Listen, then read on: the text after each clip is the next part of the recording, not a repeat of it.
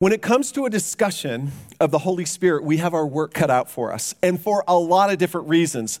Not the least of which is that in order to talk about the Holy Spirit, we have to broach the subject of the doctrine of God, our doctrine of God. Theology. Theos is the Greek word for God, and ology just means study, biology, psychology, so on and so forth. So it's the study of God, theology. We have to broach this subject. And whenever you enter a discussion of the doctrine of God or you talk about theology, things must be handled very carefully. And here's one big reason why. Any discussion about God must also include a discussion about the Trinity. The Trinity. And the Trinity is perhaps one of the most misunderstood doctrines in all the Bible. On top of that, the Holy Spirit, who is the third person of the Trinity, is perhaps the most misunderstood member of the Trinity. So we have our work cut out for us. So are you ready? We're going to begin here and we're going to build. So, one of my favorite theologians, Dr. James White, he's here in town actually, he defines the Trinity this way Within the one being, that is God, there exists eternally three co equal, co eternal persons, namely the Father, the Son, and the Holy Spirit. Now, when discussing the Trinity, it's important that we keep clear in our mind two things, two words, and it's simply this what and who. What and who? In other words, when speaking about God, there is one what. That is substance or essence. There's just one God, and He is one substance, not two substances, not three substances, just one substance. And yet, within that one substance, there is three who's. Now, you might think, well, isn't that contradictory? Not necessarily. No, not at all. It would be contradictory if I said there was one substance and yet three substances, or one person and three persons, but we're not saying that. We're saying there's one substance and three persons within that one substance. There is just one being that is called God. This is called monotheism. Mono meaning one, theism, there's that Greek word again, theos, theology. Monotheism. We believe in only one God. So as Christians, we believe in one God who exists uh, in three persons, namely the Father, Son, and Holy Spirit. Now, granted, this is a bit mysterious. Nevertheless, it's the clear teaching of Scripture, as you're going to see, and it's the orthodox understanding of God down through church history. Now, let me give you one big reason this is so important. If you mess up your doctrine of God, you're going to mess up the gospel. Guaranteed. Every Christian cult who has God wrong gets the gospel wrong. That's why if anybody ever knocks on your door and they want to talk to you about God, simply ask them, Do you believe in the Trinity? And if the answer is no, you can bet everything that's going to come after that is going to be wrong. Now, it is possible to have your doctrine of the Trinity right and still not agree on the gospel. And a perfect example of that is the difference between Catholics and Protestants. So, a Catholic, and I, and I don't mean this, I just want to point out the difference. I'm not shaming anybody. But a Catholic will say, I'm saved by my faith. I'm saved by, my, by grace through faith in Christ. I'm saved by grace through faith in Christ. Those things make it possible for me to go to heaven. As I cooperate, as I stay in the church and I take the sacraments and I do what I'm supposed to do, I grow in my justification. And hopefully, at the end of my life, I go straight to heaven. If not, I might go to purgatory where I'll suffer for a while or be cleansed of any impurities, and then I'll go to heaven. The Protestant says, no, we're saved by grace alone, through faith alone, in Christ alone. There's nothing I do to contribute to my justification. I'm fully justified by my faith in Jesus. Amen? That's the difference. That is why I say, if anybody can say this prayer, uh, it is, it is um, Protestants. Now I lay me down to sleep. I pray the Lord my soul to keep, and if I should die before I wake, I know the Lord my soul will take. Why do I know the Lord will take my soul when I die? Because I'm saved by grace alone, through faith alone, in Christ alone. He did everything I need to be saved. But here's my point. I don't say that to shame Catholics because I just want you to understand the difference. You either Jesus makes you savable over here if you're a Catholic. He did he died for you. You're saved by grace. You need grace. You need Jesus to die for you and you need faith. But those you cooperate with that in order to get justified. The Protestant says there's no cooperation. Jesus did everything. He did everything. But here's my point is you can get the, the doctrine of the Trinity right and still disagree on what the gospel is. So it's incredibly important that we get our doctrine of God right. John 4 24, God is spirit, and his worshipers must worship him in spirit and in truth. We have to know God in truth. Now, granted, the doctrine of the Trinity is a bit mysterious. As a matter of fact, that there's a bit of mystery in the doctrine of the Trinity should be expected. God is God. Amen? We're, we're finite people. We're finite people, and we're talking about an infinite God. The late, great Dr. R.C. Sproul said this about the Trinity It boggles the mind to think of a being who is absolutely one in his essence, yet three in persons. There's the difference between essence and persons, substance and persons. There's one essence, one substance, that is God, and three persons within that one essence.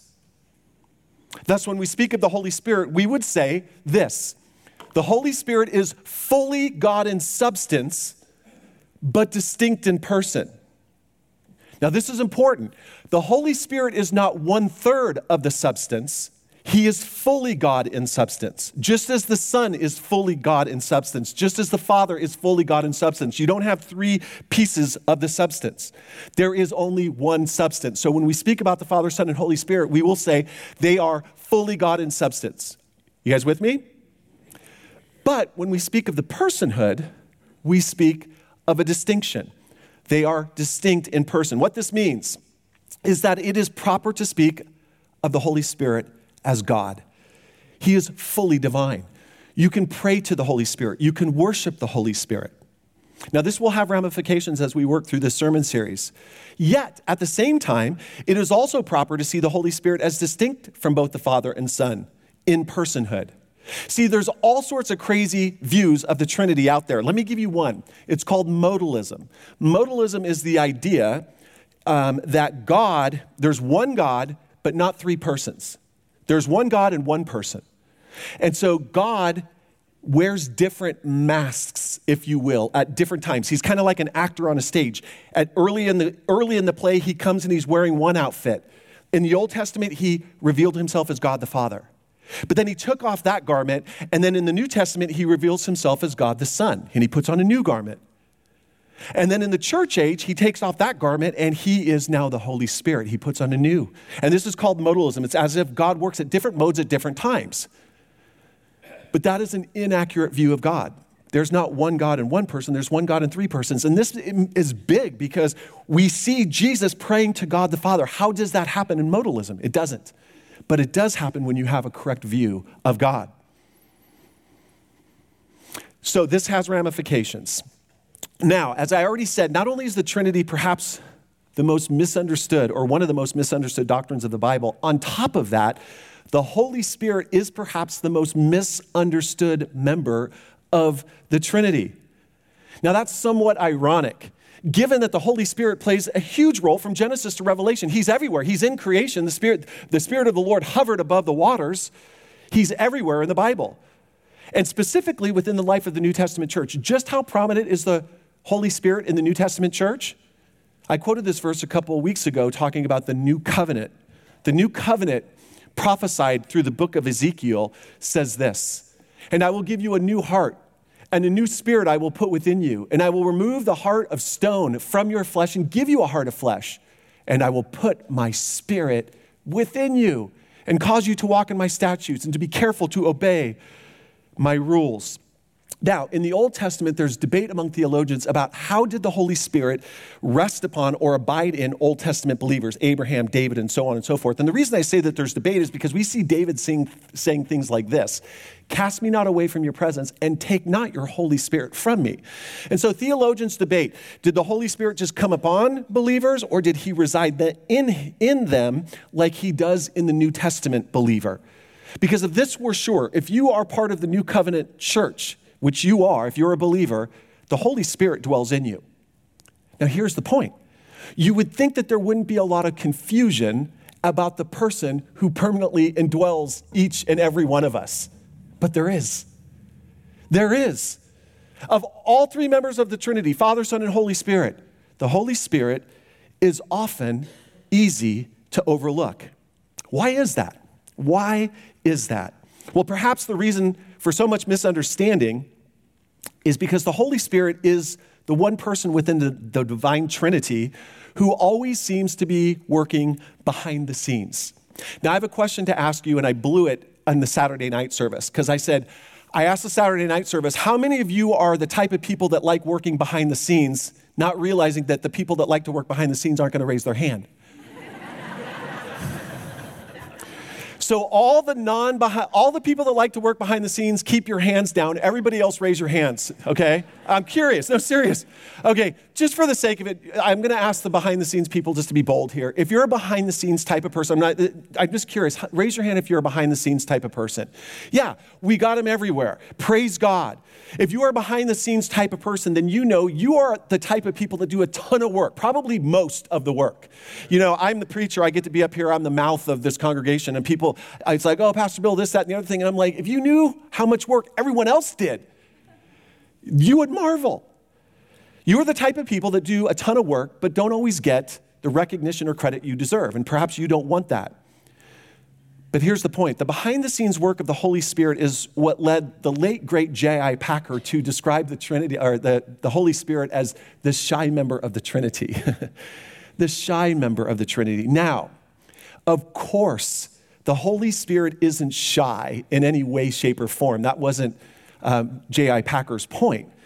His point was simply this the seemingly quiet, behind the scenes type of work that the Holy Spirit carries out on a daily basis can easily cause us to overlook Him, underappreciate Him, and misunderstand Him. I do it all the time. As a matter of fact, I'm so focused. I want Jesus to come back, don't you? But I'm so focused on the second person of the divine Trinity coming back that I often ignore the third person of the Trinity who resides in my heart. I'm like, I can't wait to see you, even though I'm ignoring you. right? Don't laugh at me, you do the same thing. I know you do, because we're all, we all are like that. But here, here's the deal to truly appreciate just how significant the Holy Spirit is, and how much we should desire to know Him, and how much affection and attention we should shower upon Him every day, can be found in something Jesus said that is absolutely mind boggling. So, church, it is my honor to take us to the Word of God today. We'll be in John chapter 16. We'll be looking at verses 1 through 7. Hear the Word of God this morning, and you are going to, it's not on this screen, it's on the next one, the next slide, because but listen to what Jesus has to say about the Holy Spirit. It is incredible. I have said all these things to you, the disciples, to keep you from falling away. They will put you out of synagogues. Indeed, the hour is coming when whoever kills you will think he is offering service to God. And they will do these things because they have not known the Father nor me. But I have said these things to you that when their hour comes and they are doing these things, you will remember that I told them to you. I did not say these things to you from the beginning because I was with you. But now I am going to him who sent me, and none of you asks, Where are you going? It's kind of like the disciple. Jesus is kind of saying, You guys don't even care where I'm going. You haven't even asked. You're not even concerned about this. But because I have said these things to you, sorrow has filled your heart. Now listen to this. Nevertheless, I tell you the truth. It is to your advantage that I go away. For if I do not go away, the Helper will not come to you. But if I go, I will send him to you. Amen. Church, hear the word of God this morning. It seems almost inconceivable, even borderline blasphemous, that there could be a scenario better than having Jesus on earth. I mean, if Jesus were here right now and he said to all of us, hey, by the way, I'm going to leave for a while and it's to your advantage, how many of you would believe it? I'd go, no way. There cannot be a scenario better, Jesus, than having you here with us in our presence. You got to be kidding me. There's something better than this? Can't be. Can't be. But according to Jesus' own words, it is to their advantage that he leave because when he departs, the helper will arrive. Now, this helper, this helper, we're introduced to him here, but not the disciples. The disciples had heard about him before. Jesus had talked about this with his disciples before. Let's go back two chapters. We're in John 16. Let's go back to John 14. If you love me, you will keep my commands. And I will ask the Father, and he will give you another helper to be with you. And what does that word say? Forever. Even the Spirit of truth, who the world cannot receive, but it neither because it neither sees him nor knows him. You know him, for he dwells with you and will be in you. The fulfillment of Ezekiel 36 26. He will be in you. John, now just go down a few verses from this in John 14, we read this These things I have spoken to you while I am still with you. But the Helper, the Holy Spirit, whom the Father will send in my name, will teach you all things and bring to your remembrance all that I have said to you. Now, I want you to notice the Trinity is in this verse, it's everywhere. These things I, Jesus, have spoken to you while I was still with you, but the Helper, the Holy Spirit, will come. Whom the Father will send. Father, Son, and Holy Spirit. The Trinity is everywhere in the Bible. Now, this word helper comes from the Greek word. Oh, here, one more. John 15. That was John 14. John 15 says this But when the Helper comes, whom I will send to you from the Father, the Spirit of truth who proceeds from the Father, he will bear witness about me. Again, Father, Son, and Holy Spirit are packed into that verse. Now, the Greek word for helper is the word paraclete. Paraclete, not parakeet, okay? Now, the reason I say that is because every time you the, hear the word paraclete from now on, you're going to think of the paraclete, right? The paraclete. And paraclete simply means a helper, a counselor, comforter, one who comes alongside of another. And I think that's a beautiful description of the role of the Holy Spirit in the life of a believer. You have someone in your life, and here's the key, who has been sent to you to offer, and here's the kicker supernatural help counsel, and comfort. What you and I have access to, the world can only dream about. The world, the people of this world are dying for help, counsel, and comfort. But unfortunately, they have to look to the things of this world. You and I don't. And we don't have to look far because He resides within. We have somebody in our lives, in our hearts, to give us supernatural help, counsel, and comfort. Listen, if the world understood what you and I know in what we have, they would be beating down the doors of this church to get in. That is what we have supernatural help, counsel, and comfort. And here's why that is so incredibly important. During Jesus' earthly ministry, he was personally able to offer to his disciples help, comfort, and counsel. Supernatural. But he was about to return to the Father, having completed the work that he was given to do. Jesus was sent for a specific purpose, and when he fulfilled that, it was time to go back to the Father. I glorified you on earth, having accomplished the work that you gave me to do. This was the high priestly prayer of John, John chapter 17. And of course, when Jesus hung on the cross, he said, It is finished. I did the work that you sent me to do, and I'm going to return to you. Just one problem. If Jesus was going to return to the Father, be seated at the right hand of the Father in all glory, who would provide the help, comfort, and counsel the disciples needed moving forward? Now, there's one other problem we have to deal with. Jesus had told the disciples that the kingdom of God that he was starting and introducing through them was going to start incredibly small. It's going to start with Jesus and then his 12 disciples. But then he said, it's going to explode. It's going to explode. He put another parable before them, saying, The kingdom of heaven is like a grain of mustard seed that a man took and showed, uh, sowed in his field. It is the smallest of all seeds. But when it has grown, it is larger than all the garden plants and becomes a tree, so that all the birds of the air come and make nests in its branches. In other words, what I have started amongst you is about to explode. It's going to go global.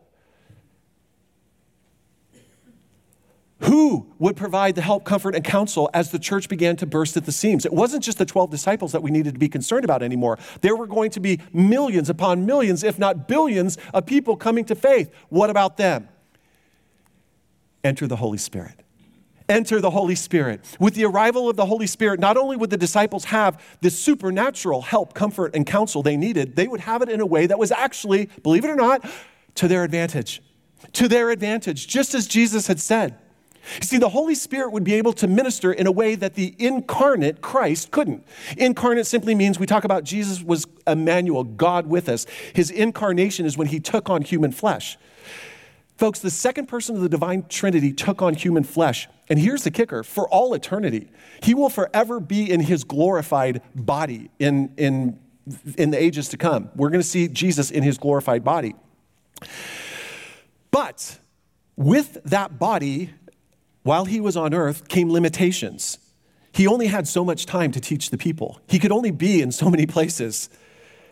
I think in Mark chapter 1, remember, Jesus went away to a quiet place where he prayed, and then Peter found him and he said, Everyone's looking for you. And you know what Jesus says? Let's go to the next city because I, I need to preach the gospel there. And it's like, no, Jesus, everybody here is looking for you. And Jesus is like, that might be the case, but I have limited time and I'm going to preach to the next city. That is why I have come. But here's the deal with the Holy Spirit, he would not be limited in such way. Why? Because he was not going to take on human flesh, he was going to enter it. Your life and mine. The Holy Spirit could carry out the work and on the work that the incarnate Christ had started, but on a scale that was truly unlimited. Not only would the Spirit's work be unlimited, his presence would be unceasing. Let me ask you a question. If Jesus were on earth right now, what do you think it would take for you to get an appointment with him? Yeah, good luck on that one, right? Good luck on that one. Let me ask you a question. If you want to talk to the Holy Spirit right now, is he available to you? Yeah. Darn right he is. 24 hours a day, seven days a week, 365 days residing in your heart. He's that close to you and to me. And again, do we long for Jesus to come back? You bet, and we should. The Bible says that that is our great hope, the second person of the divine Trinity to return. But I don't want to be so focused on that that I forget this that God has given me this great gift, the Holy Spirit to reside within, to give me supernatural out of this world, not of this world, divine help, counsel, and comfort. If the world only knew what you and I had access to, again, they would be beating down the doors of this church, beating down the doors of your home, seeking you out wherever you are to tell, so that you could tell, they would say, Tell me what you know, so that I can have what you have. Remember in the Old Testament, I, I said there's debate about if the Holy Spirit came upon people and left them? Well, we know this for certain. That's not the case in the New Testament. He's here to dwell among us permanently. We might say it this way just as the Son of God came to dwell among us, Emmanuel, God with us, the Holy Spirit came to dwell in us. Now, why does any of this matter? Let me give you one reason this matters. The Apostle Paul commanded us to do this. But as for you, O man of God, O woman of God, flee these things. Now, these things he had just listed before it. It's a bunch of wicked things. Flee the wickedness of the world. Pursue righteousness, godliness, faith, love, steadfastness, gentleness. Here it is fight the good fight of faith. Fight the good fight of faith. Now, if you are a believer, then you know what I know. There is nothing necessarily easy about fighting the good fight of faith. Do I hear an amen? amen? It is hard to walk the narrow road. Broad is the road that leads to destruction. Many are on it. Narrow is the road that leads to life. Few find it. Walking that narrow road can be lonely and it can be hard and sacrificial. There's nothing easy about fighting the good fight of faith. Look at what the verse says. Not only are we to reject the things of this world, we are to proactively pursue righteousness, godliness, faith, love, steadfastness, gentleness. And we are to do this in a world that is going to hate us for pursuing these things. And if you need proof of that, just look at the world that we live in. Folks, if you are someone that is standing up for what is right and good and godly in this generation, you are now an enemy of the forces that are at work in our culture today. Do I hear an amen? amen? You understand that. This meeting right here, those of you that are watching online, you are rebels. You are. You're rebel forces against Babylon. Babylon is raging out there. Babylon the Great is raging. It hates you, it hates me, and it is rearing its head like it has never before. Many of us, perhaps all of us in this generation, have not seen Babylon rage this much since World War II. World War II was, I think, the last time that Babylon really reared its head. It went quiet. For, Babylon's raging again. You're the enemy. You are. Why? Because you are pursuing righteousness, godliness, faith, love, steadfastness, gentleness.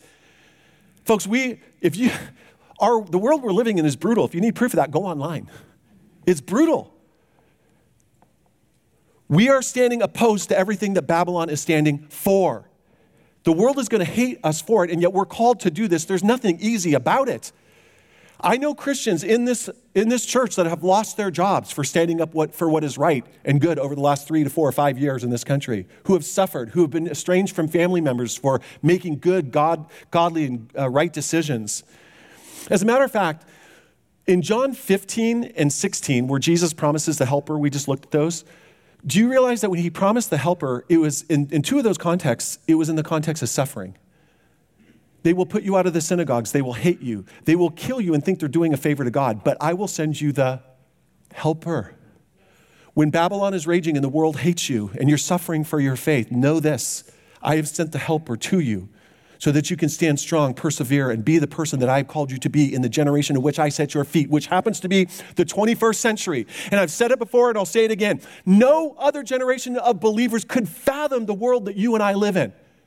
They couldn't because there was no electricity, trains, planes, automobiles, internet, nuclear weapons that we could travel around the world and say something here and have it go around the world in seconds. None of that existed. And I'm not saying it was not hard in the generation in which they lived, but it is unique in this generation. And the pressures bearing down on you and me as Christians now and in the future, who knows what's going to happen? It's a reminder that fighting that good fight of faith, there's nothing easy about it, folks. Folks, the one huge reason that any of this matters to you is this you are never alone in fighting that good fight of faith. You are never alone. Many of us would long, we go, Jesus, I would love you to have you at my side 24 hours a day to walk with me as I fight that good fight of faith. Folks, you have that. It's not Jesus, you have the third person of the divine Trinity who's not just beside you, but in you. And not just to offer you some help, supernatural help, some comfort, but supernatural comfort, some counsel, but supernatural counsel. He will bring things to mind that will come directly from God the Father to you through His Word. He will enlighten your path. He will counsel you and comfort you in ways that you cannot find in this world. Even when what this world is offering you is suffering. That fills me, you know what that fills me with? Hope. Hope. You want to know? I look at the world and my heart sinks. it does. It's like, you're kidding me. Are we this messed up? I mean, are you guys with me? Is the world kind of messed up right now? Uh,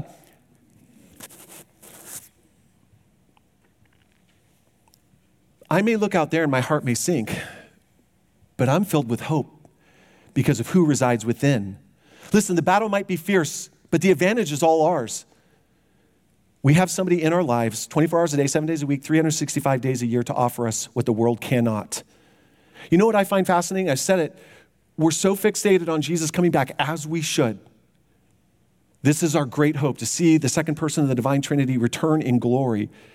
But I don't want to forget the one that dwells within me daily. I know me.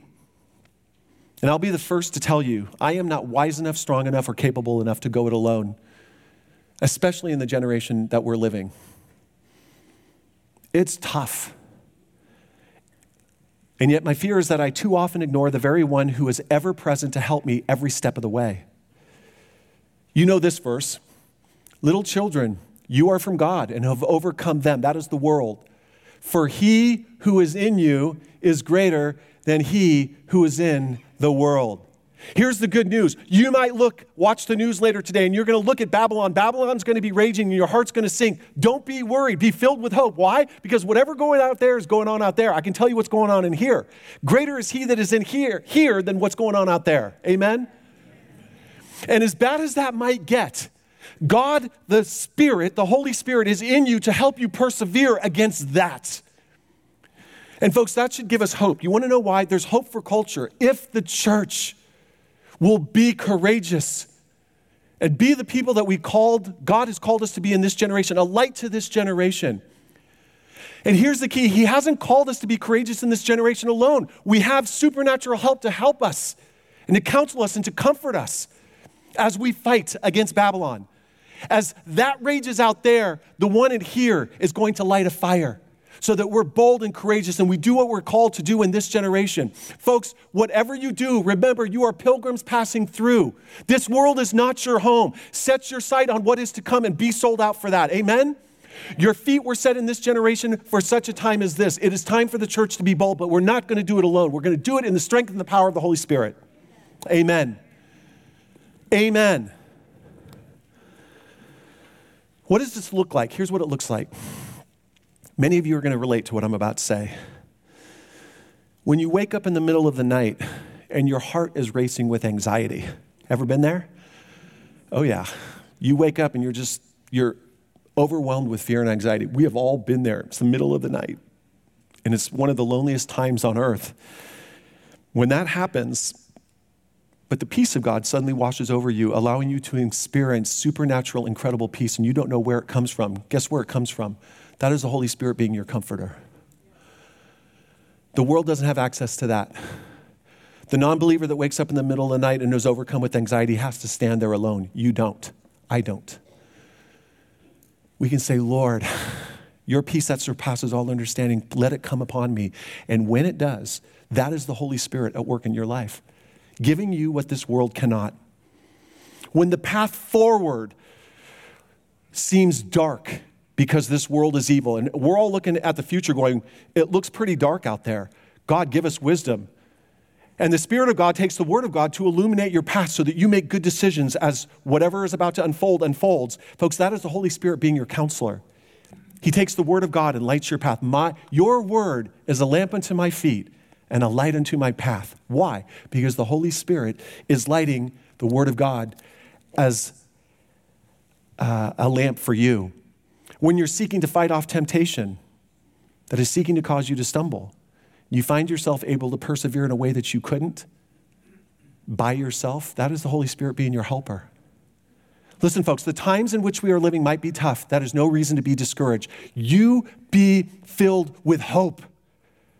You be filled with hope because you have what the world does not have dwelling in you giving you supernatural power, strength, comfort, encouragement as you need it, when you need it, so that you can walk the walk that God has called you in this generation. Here's the key lean into the one who indwells your heart. As this sermon series starts, I hope all of us fall in love with the Holy Spirit in a way that we haven't before. And by the way, it is proper. You can, you know, we often say you pray to the Father in the name of the Son in the power of the Holy Spirit. Yes. But it is proper to pray to the Holy Spirit and worship the Holy Spirit, just as it is proper to pray to the Son and, and worship the Son, just as it is proper to pray to the Father and worship the Father. You can worship the Holy Spirit. Let his name be on your lips. Let your prayers be filled with prayers to him. So I finished with a challenge today, and the challenge is simply this. This is an interesting challenge. I really want you guys to think about this, okay? A lot of times I put challenges and questions up here, and it's da da da da. You, you can blow them off. But this one I want you to think about. So you do blow them off. I knew it. I knew it. Look back over the past month and see if you can identify the ways the Holy Spirit supernaturally helped you, comforted you, and counseled you. You might be surprised. It's crazy to think that as I look back over the last month, that He was there helping me, and I might not even even recognized it. I don't want to do that. I want to recognize when the Holy Spirit is there ministering to me and working in me. So the challenge is as you go home, as you go through this week, just go, Lord, where did you show, Holy Spirit, where did you show up this past month and I didn't see it? And see what He reveals to you. See what He reveals to you. You know why? Because when we become good at recognizing what He's done, we'll become good at recognizing when He's doing it. Amen. Amen. Amen. You guys, I'm excited for this sermon series. Are you? It's going to be awesome. Don't miss next week because we're going to launch into some more stuff. It's, a, it's really powerful. It's really awesome.